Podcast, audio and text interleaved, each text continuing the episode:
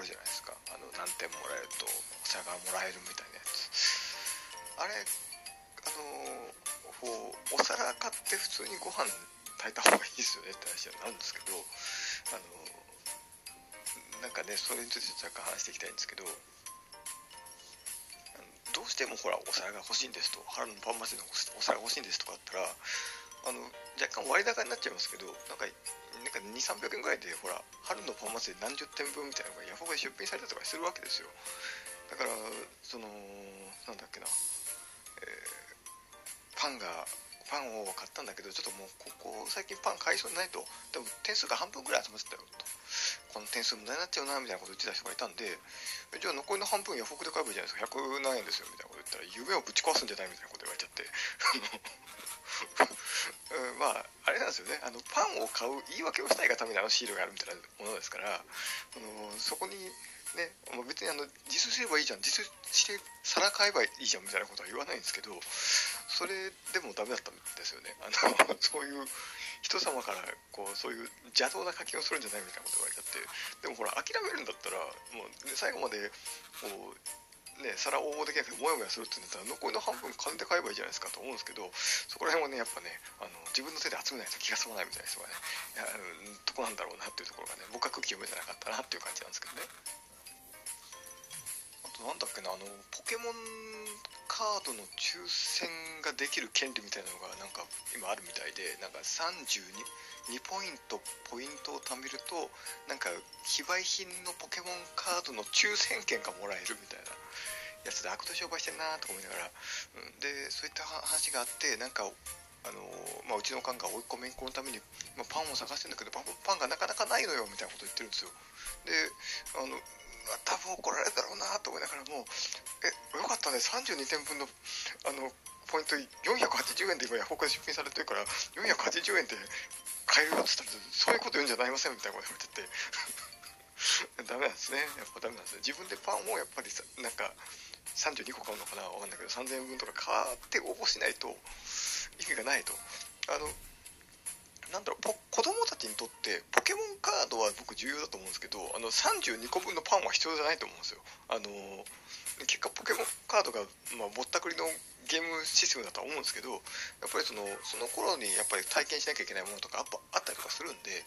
あのポケモンカードを応募したければ応募すればいいんですけどそれに無駄なパン30何個買う必要はないよねって。そのそれを娯楽さ楽しみたいんだったら点 32, 32点分のやつをあの480円とかで売ってくからそれ買ってとりあえずやってみたらみたいな。そういうこういうのはなんかやっぱ認められなかったみたいでやっぱ点数は自分で集めましょうって風習なんですかね。なんかね、うん、そういう無駄なもん買うんだったら別に点数だけパパってやって、まあ、点数集めるのもあれ結局無駄な買い物なんですけどどうしても欲しいって言うんだったらまあそれでね集めちゃった方が手っ取ればいいんじゃねえのとは思うんですけど、まあ、多分僕が変なんですね。僕が変なんです。僕が変態なんですわ。